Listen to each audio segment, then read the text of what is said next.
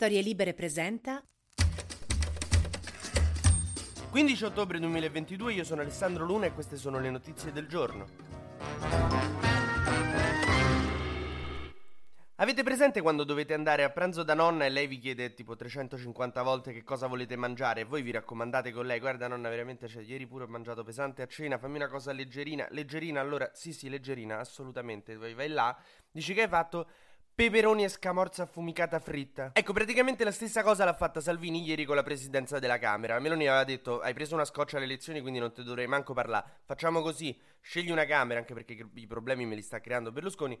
Puoi scegliere il presidente della Camera. Oh, una robina leggera, eh? Salvini, sì, sì, come mia nonna, sì, sì, leggera. Lorenzo Fontana. Praticamente abbiamo eletto presidente della Camera Mariano De Boris, però senza la mazza da baseball che uno magari già non stava allegro per l'elezione di La Russa il giorno prima e dopo la seconda carica dello Stato andata un neofascista si ritrova come terza carica dello Stato uno che ha definito le unioni LGBT delle schifezze. Uno che, e vorrei che venisse un minimo ricordata questa cosa, ha detto che dobbiamo fare figli europei, non animali, riferendosi alle persone nere. E la cosa che più mi fa incavolare è che ieri Giorgia Meloni a un certo punto fa anche un tweet per dire eh ma gli vanno bene solo quando sono d'accordo con loro. No, è che avete scelto veramente il peggio del peggio del peggio che c'era. Cioè, un conto è non andare d'accordo politicamente, ma lì avete scelto la persona più divisiva che poteva esserci, più inqualificabile per ricoprire quel ruolo.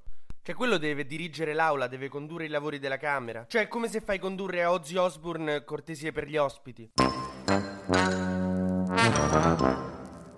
Nel discorso di insediamento Fontana si è voluto tenere comunque sulla laicità, cioè non ha voluto far venire fuori troppo il suo lato cattolico, ultracattolico, per cui ha citato nell'ordine San Tommaso d'Aquino, il Papa e un beato. Cioè questo quando va da Mattarella al Quirinale a giurare gli spruzza l'acqua santa addosso.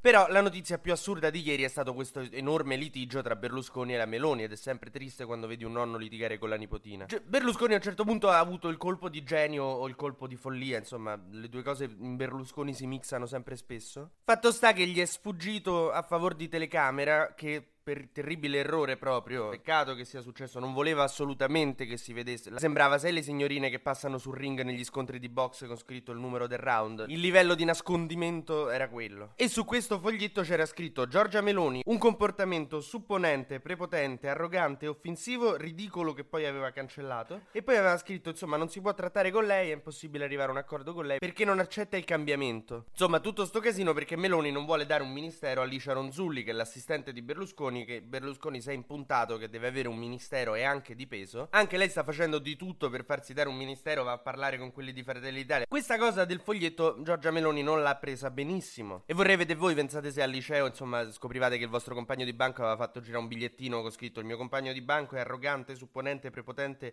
e ridicolo, però ridicolo cancellato. Comunque stiamo veramente coi bigliettini, ma che, ca- che cosa è diventato sto Parlamento? Cioè, ormai non dite la seduta è sospesa, dite c'è la ricreazione, cioè è più oggettivo. Sembrano veramente dei liceali, con la russa che va da Berlusconi gli dice ma aveva detto che spiegava oggi e Berlusconi lo manda a quel paese.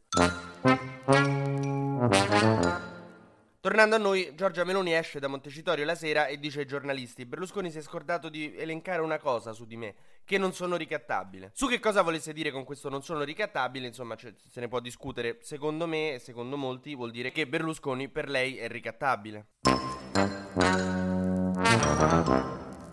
Ecco, forse una cosa che può essere positiva di tutta questa situazione è che è chiaro adesso cos'è la destra in Italia, che cosa rappresenta, quale ideologia rappresenta e forse viene più facile al, insomma, a quelli che dovrebbero essere i partiti di opposizione di trovare una quadra per rinascere. Ah, tra l'altro, piccola nota di colore, ieri la russa eh, ha fatto un post su Instagram per congratularsi con Fontana, neo eletto presidente della Camera, e sempre per rimanere in linea con il suo ruolo istituzionale ha deciso di usare il font del fascismo. Che mm, andatevi a vedere il post, ma è proprio, cioè, sembra il palazzo della civiltà e del lavoro a Roma. Che tra l'altro ho visto non aveva mai utilizzato per i suoi post di Instagram. Quindi proprio ieri lui si è svegliato e dice: Oh, adesso ho un ruolo istituzionale, devo scegliere un nuovo font per i miei post Instagram.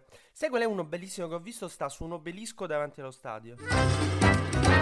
Il TG Luna torna lunedì, sempre da lunedì al venerdì, tra le 12 e le 13.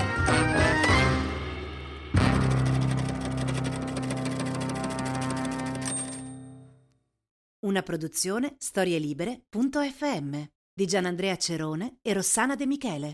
Coordinamento editoriale Guido Guenci.